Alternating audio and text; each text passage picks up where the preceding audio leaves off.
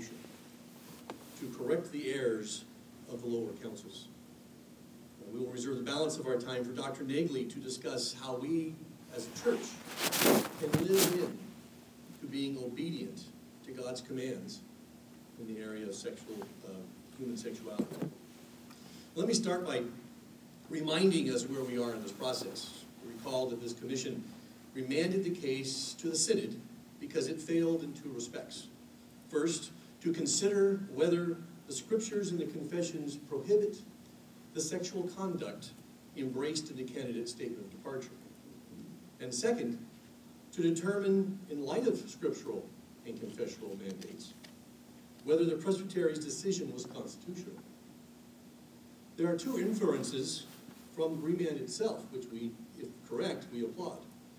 First, it is apparent that this commission believes that Scripture matters, that the synod needed to consider whether Scripture guided the presbytery in reaching its decision. And it's good to know that this commission then still believes that Scripture remains the only rule of faith and manners. Second, it appears it is proper for a reviewing council to ensure that lower councils comply with scriptural mandates. Or if it is proper for the synod to assure that a presbytery did not err in that regard, then by extension it must be the case that it is proper for this commission to correct the synod if it errs. And if we are incorrect in making these two inferences, we ask that you will tell the church plainly. So, did the synod do it as it was asked?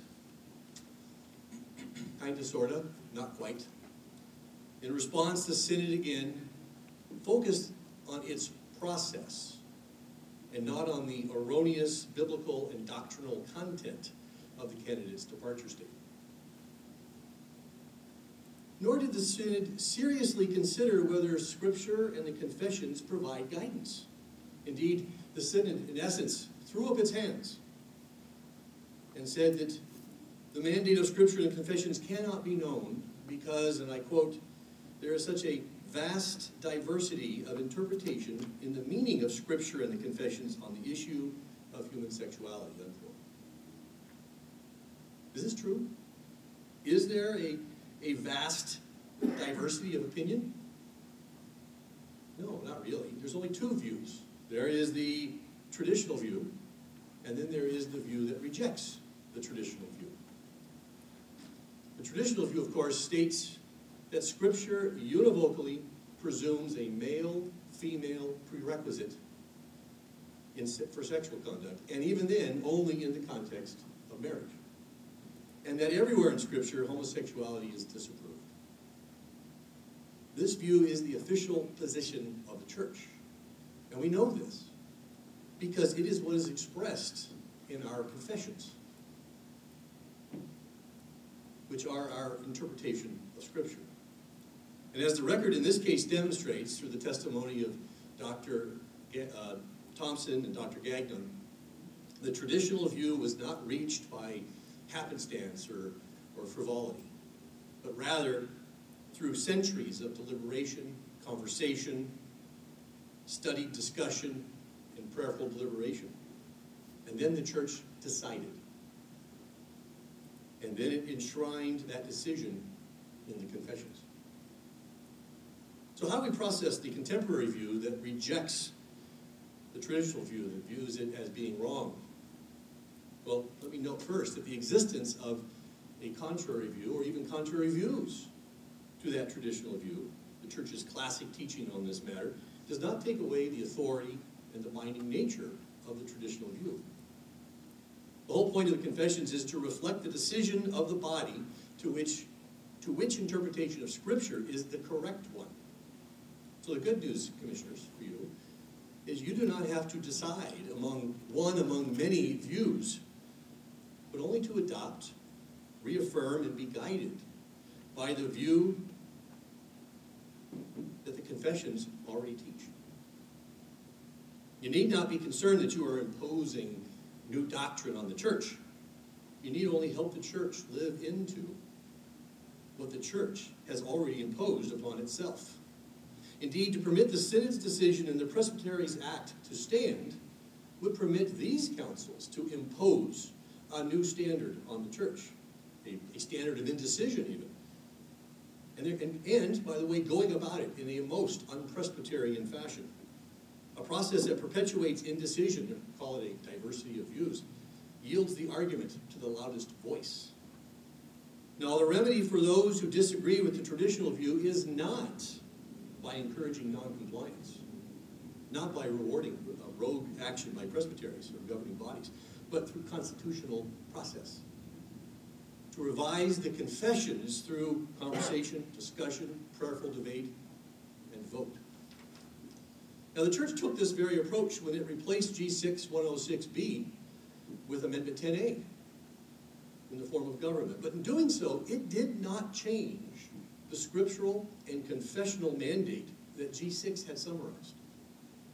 So we come back to the question, why is this the role of this commission? To correct the doctrinal errors of lower councils. Or stated differently, why is this a constitutional question?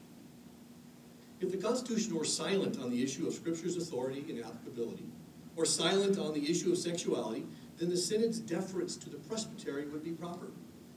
And presbyteries would have to figure things out for themselves. However, the present issue is in fact addressed directly both in the confessions and in the form of government.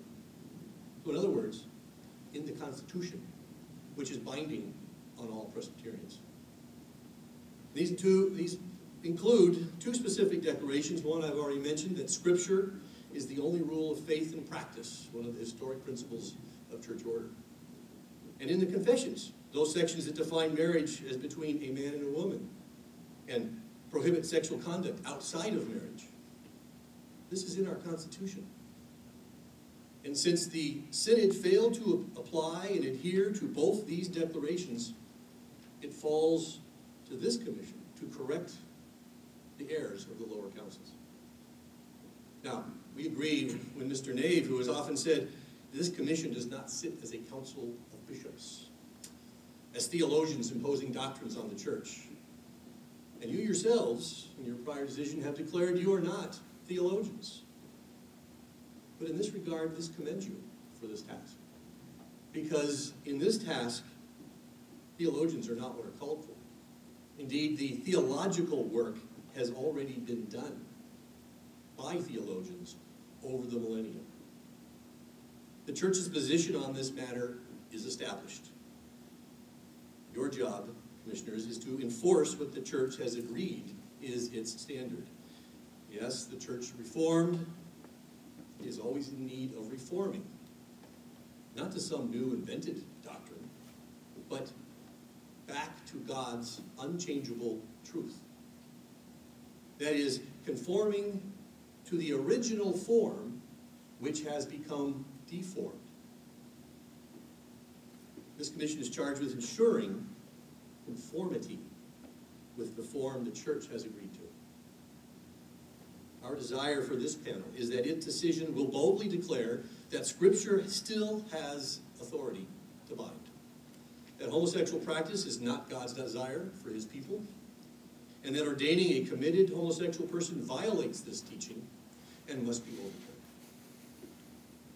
Our desire is that those who agree with us, like those who wrote the dissent in this original synod uh, decision and order, would make their affirmation of Scripture and the confession a prominent and bold feature in the decision that this panel issues.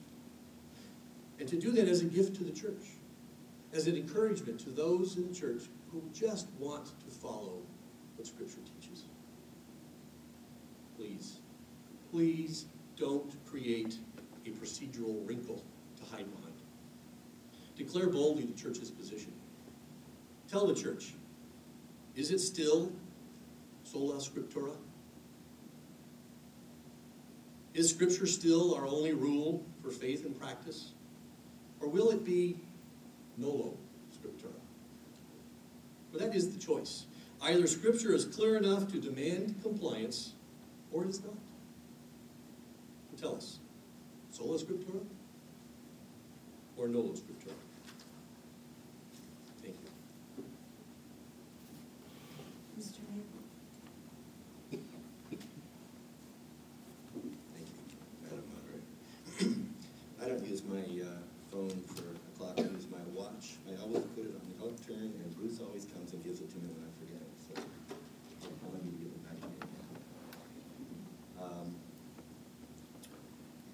I start my, my prepared remarks, I'm just struck. Yeah, can you hear me? I'm struck, doesn't seem to be on. Okay. I'm struck by this idea that what the church has ruled for millennia must guide us necessarily today. That means things like four members of this commission should step aside because women should not be ordained. The confessions say that. Four of our council, uh, two of the four councils should also leave the ring because women should not be ordained. The idea that the church can never change a position that has long been held by the, by the uh, church and the, the traditional Christian community simply isn't the Reformed way of doing business. It's not the Presbyterian way. And the suggestion that's been made to you that you should go back to the old view just because it's an old view is radical in the Presbyterian world. This commission asked the uh, SPJC to consider again whether Scripture and the confessions prohibit certain sexual behavior. I believe the right reading of that decision was that when parties put something in issue, a commission has to address it, and the SPJC did not expressly do that. I think that's what she meant. They have now clearly done that. But the debate goes beyond that. The debate goes to, is acceptance of this scruple within the bounds of Reformed interpretation for Scripture and the Confessions? And the SPJC said yes. They said the testimony showed, quote, a range of interpretations reached through thoughtful and prayerful discernment that is in itself evidence that the candidate's departure cannot be from an essential of Reformed faith and polity. We have a range of views in the church, range, a, range of views that has been developed thoughtfully, prayerfully, deliberately, by scholars, by people in the pews. We do not have a consensus. But we do have a very, very deep difference of views among many people. This is not about the loudest voice or the lone dissenter. If this commission were to do what the complainants have asked you to do, you would be declaring that over half of the Presbyterian Church USA is apostate. I suggest that's not a position this commission take. We do have a practice on how we interpret Scripture, and it's set forth in several policy papers. We cited it in our brief. Let me go through quickly what those are.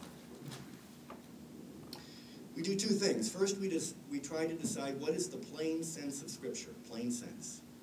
And then we try to decide what is the right use of Scripture. This is in our Presbyterian guidelines. Well, when we look at the plain sense of Scripture, does that mean we just pick up any Bible and we read it and we say that's what it says? No, it doesn't. Our guidelines say we first start and try to use the best text and the most reliable interpretation. Then we read every sentence in its context as a literary unit. Try to decide what does this book or this chapter mean. We read it as a whole in context. Then we recognize that language comes out of a cultural milieu, that a word we may use today means something different than it meant some years ago, or decades, or centuries, or different cultures ago. We try to understand what the language really meant. And after we've done all of that, then we think about this statement and the fact that it was made in a particular historical, social context. Several of the texts that are commonly cited against same-sex behavior arise from a time when slaves and young boys were used as sexual objects. That's something we would condemn. That's something that the, the scriptures clearly condemn. The question is whether that's all they condemn or something more. But in any event, however you resolve that question, we need to read the scripture in light of the historical social circumstances when it was written. All of those things are taken into account in determining what is the plain meaning of Scripture. We don't just cite a, cite a sentence. And once we have gotten to what we believe is the plain sense of a Scripture, then we have to decide what is the right use of that Scripture. And our guidelines give us some answers to that again. What do we do? First, we use Scripture according to its real purpose. We recognize that it's not an authority for every question. It doesn't give scientific answers most of the time. It doesn't address a lot of the questions we have today. we have to recognize that it addresses some questions, and it's authoritative on those. But we can't pretend that it addresses other things the writers didn't contemplate. Using it in accordance with the purpose for which it was written. Then, we read Scripture with an awareness of other authorities. What are those? Church tradition and the confessions are one.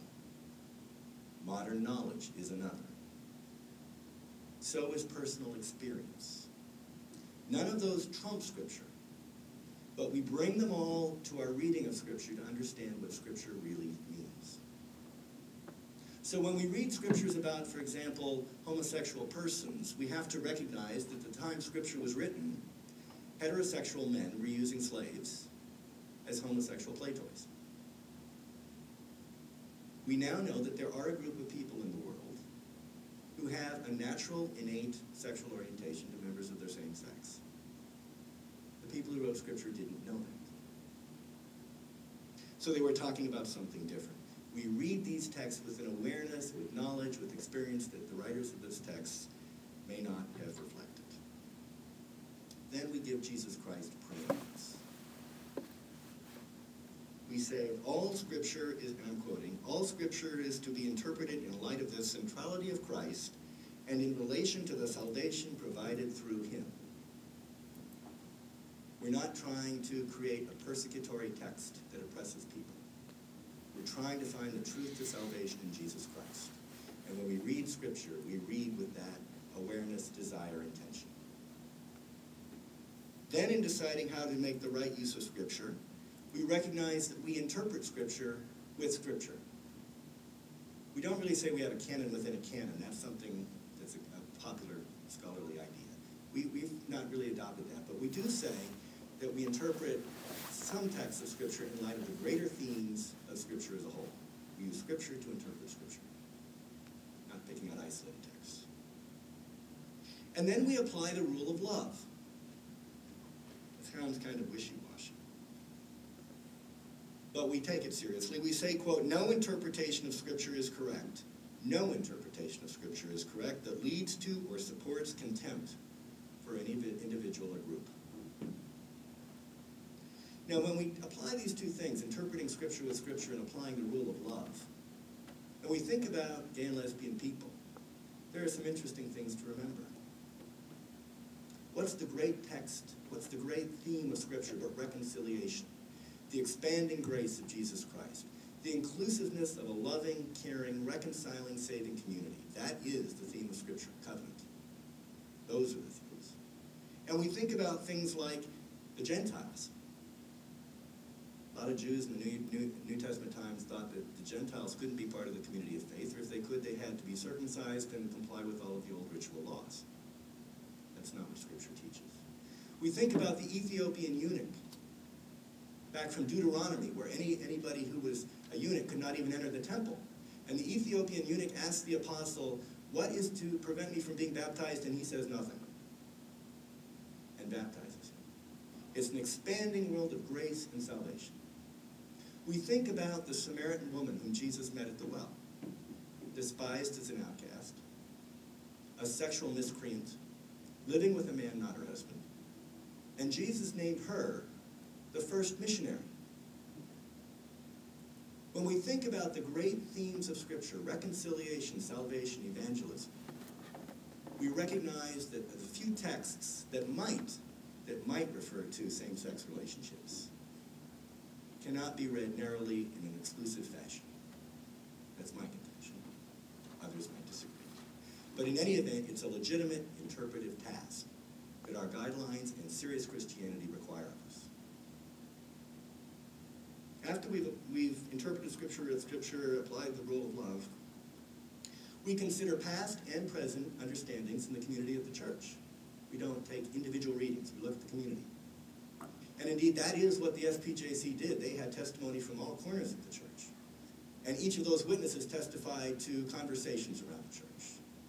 Now, the um, complainants, the appellants, have said the confessions clearly condemn same-sex behavior. Well, frankly, that's not true. We've, we've discussed it in our briefs. I won't repeat that here. There's a debate about that, isn't there?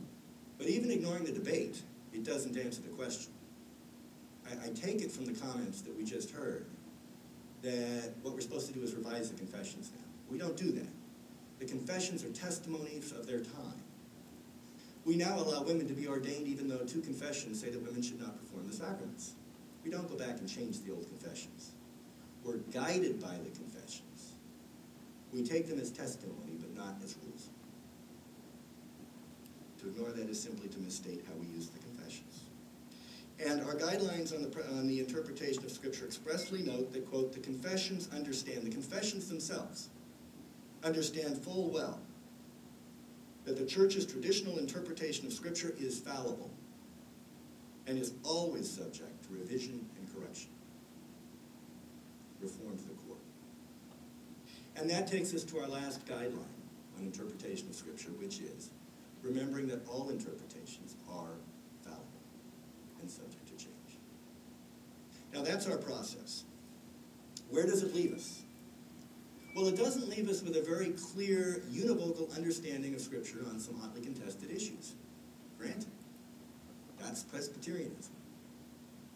What we do have is a reformed awareness of the fallibility of the way we read Scripture, and we recognize that no matter how sincere we may hold our individual convictions, we need to show mutual forbearance to others who also believe in Jesus Christ and interpret Scripture differently.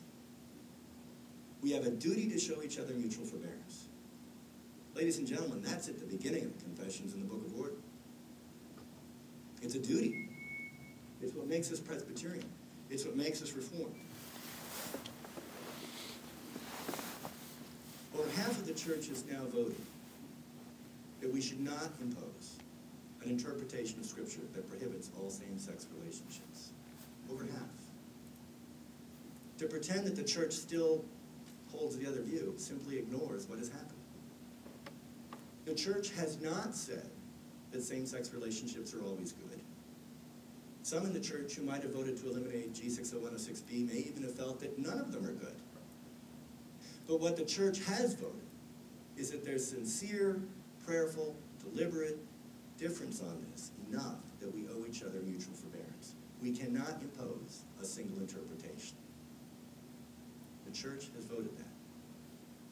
General Assembly majority voted for that. 57% of the presbyteries voted for that. It is not proper to impose a single interpretation on this issue. That interpretation. Well, did the whole church get it right?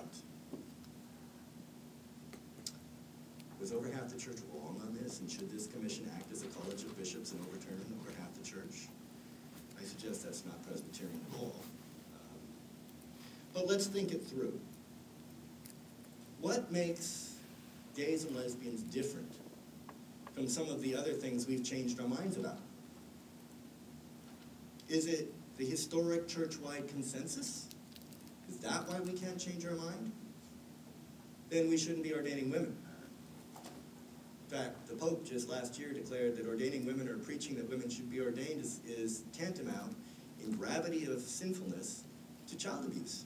He put them on the same level. So to pretend that differences among churches or the historical church position limits what we do in the Presbyterian Church simply isn't true. What else? Is it the vehemence of past denunciations? If we said it strongly enough in the past, does that mean we can't change? Well, I like this one. We changed the Westminster Confession in 1903 to take out a text that called the Pope, that Antichrist, that man of sin and son of perdition, that exalteth himself in the church against Christ and in all, all that is called God. We took that out. Vehemence of denunciation doesn't alone give us a rule that can never be changed. We've also, by the way, backed away from the, the idea that we adopted in 1845 that declared that Roman Catholic baptism isn't Christian.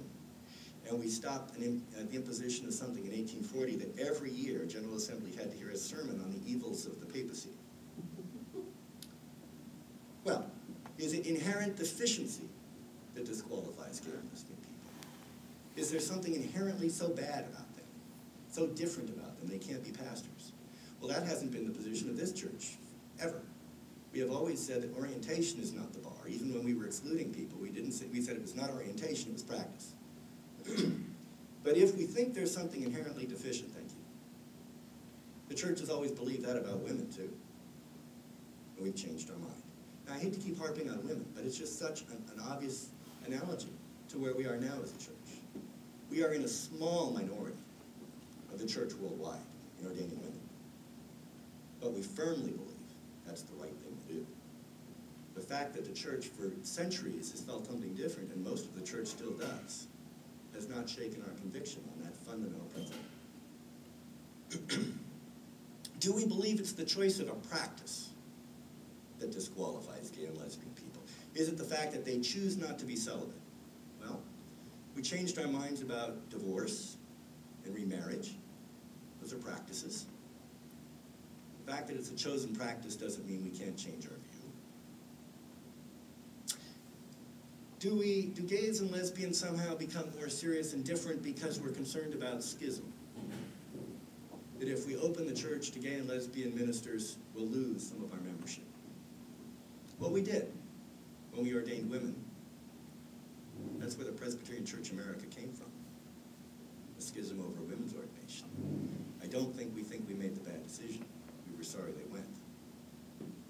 The people who simply can't abide what the church's discernment is, they may feel compelled to leave, but that's not a reason to deny the leading of the Holy Spirit as more than half of this church perceives it. What's left? What's left? Why are gays and lesbians different? Is it simply because this is a group of people that makes some other people uncomfortable? If that's what it is, let's call it what it is. It's prejudice. And this church has a ministry of reconciliation. It's not a haven for prejudice. So, where are we? I'm not going to use my full half hour. I'd be happy to respond to questions. I hope you've read the brief. I'd like to just take a moment, a personal moment, I guess, just in closing. I was in Jerusalem last November with my partner, and we went to the Church of the Holy Sepulchre. I don't know if any of you know. I frankly didn't. It's a wreck of a building, practically falling down. But is the church in the center of Jerusalem, built over the site where we believe Christ was crucified and buried. Why is it a problem? Why is it falling down? It's falling down because the Church of Jesus Christ can't stay together. They're fighting each other. Part of the church is under the control of the Greek Orthodox. Part of the church is under the control of the Roman Catholics. Part of the church is under the control of the Armenian Orthodox. Part of the church is under the control of the Syrian Orthodox. Part of the church is under the control of the Egyptian Copts, and part of it is under the control of the Ethiopians. They got the roof. The sepulchre built over Christ's tomb has a big iron scaffolding holding it up so it won't fall down. Put up in 1845. Because nobody can figure out how to fix it without changing the tenuous balance of power in this building. If you go in the front door, there's a ladder hanging out of a window right over the front portico. That ladder, I'm told, is where there was a Christian community that wasn't allowed on the ground floor, so they went out on the ladder to get fresh air. And when the status quo agreement of 1870 was imposed by the Muslims to stop the fighting in the church, the ladder was there, so it's still there. They repair it, but they can't move it. And what's most interesting is the Ethiopians. They're on the roof. They live there. They can't leave. They can't go inside the church and have services. They're up there on the roof. But they stay there to keep their claim. And in 2002, one of the, the guys who was sitting in his chair on the roof in the sunlight said, gee, it's hot. I'd like to move my chair into the shade. That led to a fight with 11 people hospitalized between these religious communities. I don't know if you're relieved or mortified to know the Protestants can't have any services in there at all. Is that what the Church of Jesus Christ is? It's a, it's a mortifying thing, that, that church. And it reminds me of that old saying, the tragedy of the church is so fast on the heels of Christ come the Christians. We can do better. Lisa has been sitting on the roof for 20 years. It's time to let her in.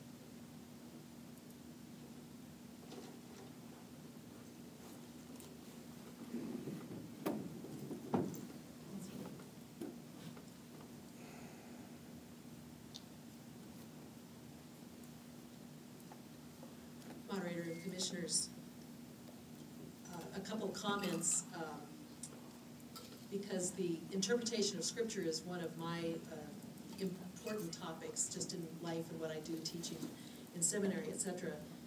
Uh, But the, in, in outlining the method for interpretation of Scripture, I don't have too many quibbles with Mr. Nave, except to say that by focusing on major themes of the scripture, he said we are not to pick out isolated texts. We cannot, as a church and as the people of God, only fly at 35,000 feet and never ground what we do and believe on uh, individual texts. It is, in fact, the text of scripture that is what God has given us. Having said that, we do have a major theme which governs the position that we are sharing with you today, and that is God's joyful affirmation of male-female complementarity and male-female prerequisite for sexual conduct, sexual relationships. Uh, and so uh, we affirm both the major theme, but it is grounded in specific texts which do very carefully and uh, specifically give us teaching in this matter. Further, as Dr. Gagnon um, illustrated in trial, and so in his uh, portion of the testimony, it is a false analogy to link this particular subject with the ordination of women. The interpretive process one goes through gets you to different places in the scripture. The movement is toward, there are always themes, always moments throughout the biblical narrative where women are affirmed and lifted up in the Gospels, in the Old Testament, New Testament, and there's this trajectory towards uh, women uh, as preachers and women as prophets in the New Testament. I've, I've written papers on that. That was a hurdle I had to get over before I actually uh, came under care of my presbytery. Uh, so, so that is not a, a, good biblical exegesis example, nor is it for our uh, purposes here today, because as he said, what changed that was, uh, it, was then action of the church consciously to make that choice and to record that in subsequent uh, uh, uh different uh, confessions. And further, uh, he illustrated that with that inflammatory anti-papist language in the Westminster Confession, that that in fact was deleted by an act of the church after deliberation. So it is possible, and that's how you would do it. When a person has been in this process for over four years, as we have, it's worth asking the question, answering the question, why does this mean so much? I know the outcome of the Commission's deliberations will matter to the candidate, who has waited long enough for a definitive answer. And to San Francisco Presbytery, which desires to be affirmed in a position it has held for some time. But why does it matter to me, as a teaching elder and theological educator? Why does it matter to the people I pastor and mentor in the faith, or the people I imagine sitting in the back pew of the typical church? What impact does this discussion and this commission's decision have on my best friend and her gay son, whom I have known and welcomed for years? Or on those people whose struggle to live in sexual purity has been painfully difficult? How will the decision we hope for make things better for the Presbyterian Church? A declaration that Scripture, as our only rule of faith and practice, prohibits homosexual behavior by church officers and actually all people of faith, puts God at the center of the discussion. God, whose word is the Scripture, has given us his mind and will on this matter. God has not obfuscated or nuanced or otherwise played hard to get with his revelation. If I were to put the six or so specific scriptures before you right now, you would easily recognize on the face of it, in their plain sense, that all without exception or equivocation say no to homosexual practice. Even theological scholars who promote gay ordination admit that the scriptures themselves all say no. That is its plain sense. If you were to put those same six scriptures before the back pew of your congregations, they too would recognize that the Bible says homosexual practice is forbidden by God and not worth the spiritual risk God attaches to it. If a lesbian, couple were to ask me, what does God or the Bible say about homosexuality? This is what I would tell them, and I have. Here's what the Bible says. Let's pick one 1 Corinthians 6 9. Do you not know that wrongdoers will not inherit the kingdom of God? Do not be deceived.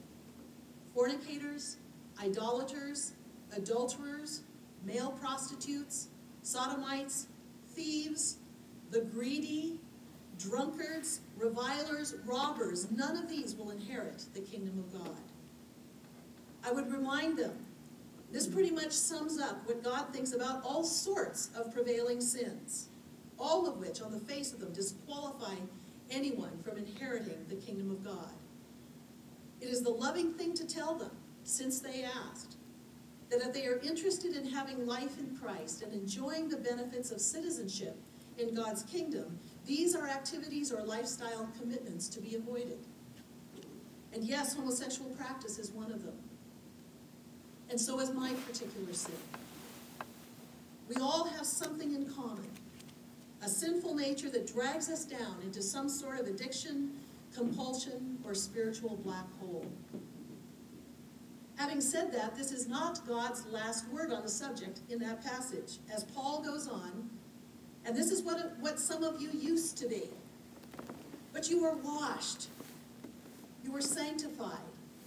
You were justified in the name of the Lord Jesus Christ and in the Spirit of our God. And he goes on to say that they, for, they put aside that kind of lifestyle, whatever one it was, for the sake of Christ. What God offers to any sinner enslaved by wrongdoing is God's liberating salvation and transformation if we want it. We are not liberated to perpetuate our sin. We're, we are liberated to no longer need our sin and to need and rely on God more. God is at the center of this dynamic. God is the one around whom we can all find forgiveness of our sin and the spiritual power to walk out of the habits and practices that have had a hold on us. God is the one who keeps before us the vision of a holy and sanctified life and empowers us to walk in it. God gives us the content of our preaching and teaching as we encourage our church members to pursue godliness in all aspects of life. I'm homing in on this point of God at the center because the alternative is what mixes us up in this discussion. When we place ourselves at the center of the universe, our needs, our desires, our perspective, our wisdom, our experience, our rights, that is when confusion and disunity set in. When we're all after our own way, believing God's way to be what? Unattainable, unrealistic, unknowable. Nothing good can come from a self centered life. Good comes out of a repentant, God centered life because God promises this. And so, to get back to my original question, why this matters to the church is that what we do here today and the decision you make, presumably tomorrow, will shape the teaching of the church for those people in the back pew for our children, for my best friend and her son, for the lesbian couple. This commission and others who have authority within the PCUSA to render authoritative interpretations are in fact conducting the teaching office of the church for the benefit of Presbyterians. And the church needs its teachers to give clear and accurate information and to set standards that are consistent with the scripture when the word is clear, as it is in this case. We are a people who embrace the Reformation tenet of sola scriptura, Scripture alone.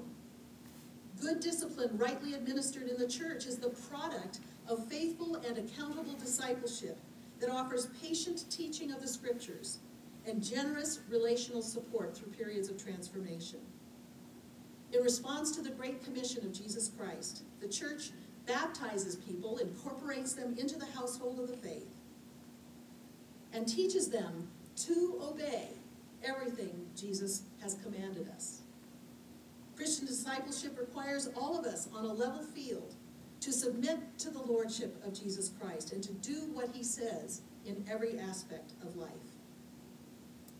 If God were silent on the topic of sexual holiness, we would not presume to fulfill, to fill, I'm sorry, let's start that one again. If God were silent on the topic of sexual holiness, we would not presume to fill in the blanks. And we must not obscure God's truth in its plain sense either. The Synod did not presume God's silence on the matter, but only pointed to confusion among Presbyterian scholars.